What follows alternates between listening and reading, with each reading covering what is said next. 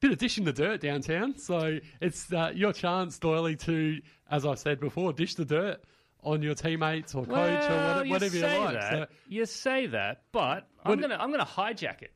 well, oh no, what do you, I'm going to hijack it.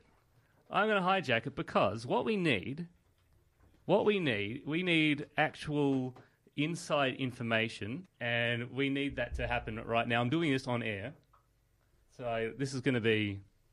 I don't know what you're cooking up here downtown. Hello. well, A mystery guest. good evening, mystery guest. Thank you for Hello. joining us. Thank you for having me. Now, this this voice sounded all familiar.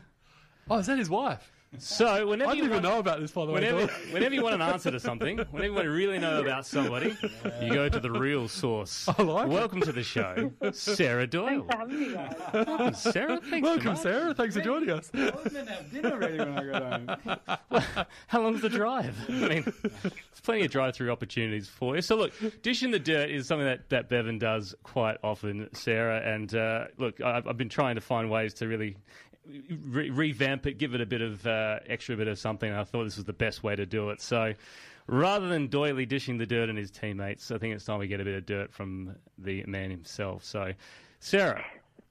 Which I'm ready to go. Oh, I'm glad. I'm So this, this has been great. We've been we've been se- secret squirrely, you know, preparing this in advance.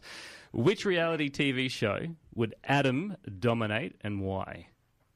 Oh, I reckon if you asked Adam, he would say SAS Australia. Ooh, my favourite show. I like it. But if we asked anybody else, However, I feel he'd probably be better on all Aussie adventures with Russell Coy. Brilliant. I like it.